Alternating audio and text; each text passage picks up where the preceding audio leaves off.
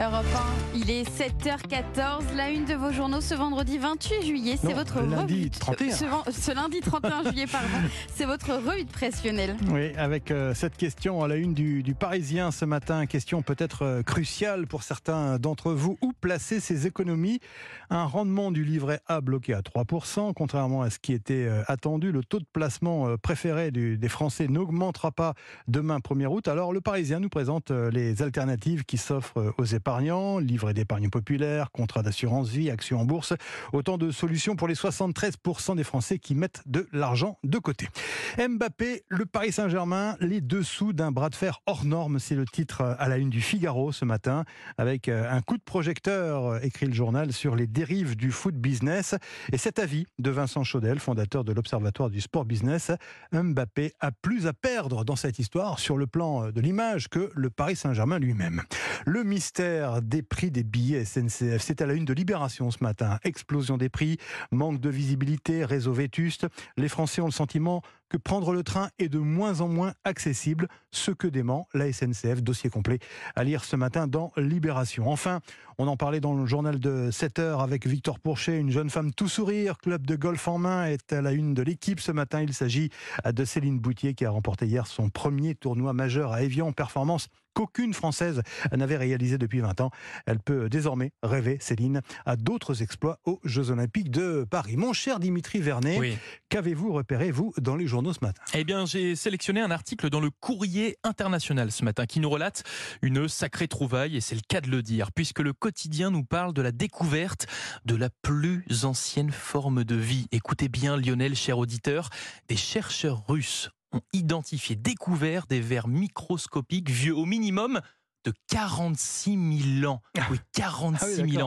ans. C'est- C'est-à-dire que ces vers vivants encore aujourd'hui ont connu les mammouths laineux, les tigres à dents de sabre, les élans géants. Bref, c'est dingue, mais alors comment ont-ils survécu ces vers? Eh bien, pour comprendre, il n'y a qu'à regarder là où ils ont été découverts par ces chercheurs russes, hein, qui ont été les chercher à 40 mètres de profondeur dans le permafrost sibérien. Vous savez, Ouais. dans ces sols gelés situés au, au nord-est de la Russie. Ces vers, emprisonnés dans la glace il y a 46 000 ans, se sont mis dans un état cryptobiotique, c'est-à-dire entre la vie et la mort, leur permettant de résister à des conditions extrêmes pendant des milliers d'années, jusqu'à ce qu'ils soient ramenés à la surface où ils ont en quelque sorte ressuscité au contact de l'eau. C'est une découverte majeure, c'est vrai, mais qui interroge également, car oui, on le sait, dans ce permafrost, il y a ces vers, mais aussi bah, des anciens virus, bactéries, avec le réchauffement climatique. Ouais, la fonte. La fonte de ces gels pourrait eh bien permettre de les libérer, de quoi faire planer une menace pour la santé publique, même si pour le moment l'ensemble de la communauté scientifique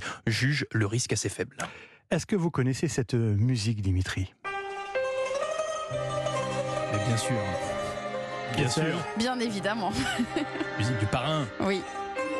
La musique du chef-d'œuvre de Francis euh, Ford Eh oui. Coppola, Le Parrain, effectivement. Eh bien, figurez-vous, et c'est le Figaro qui y revient ce matin, que ce film a fasciné les patrons du syndicat du crime au moment de sa sortie. D'abord parce que lors de la projection du film, beaucoup de ces, euh, de ces mafieux se sont retrouvés dans la description Mhm. qui était faite de leur milieu, mais aussi, et c'est ce qu'il y a de plus cocasse finalement dans, dans cette affaire, écrit le Figaro, parce que cette œuvre imaginaire, hein, tirée d'un roman de Mario Puzo, a par la suite euh, littéralement influé sur les mœurs Oui. mafieuses en créant une sorte de court-circuit entre la réalité et la représentation. Savez-vous par exemple que jamais avant le film de Coppola, les chefs mafieux ne s'appelaient parrains?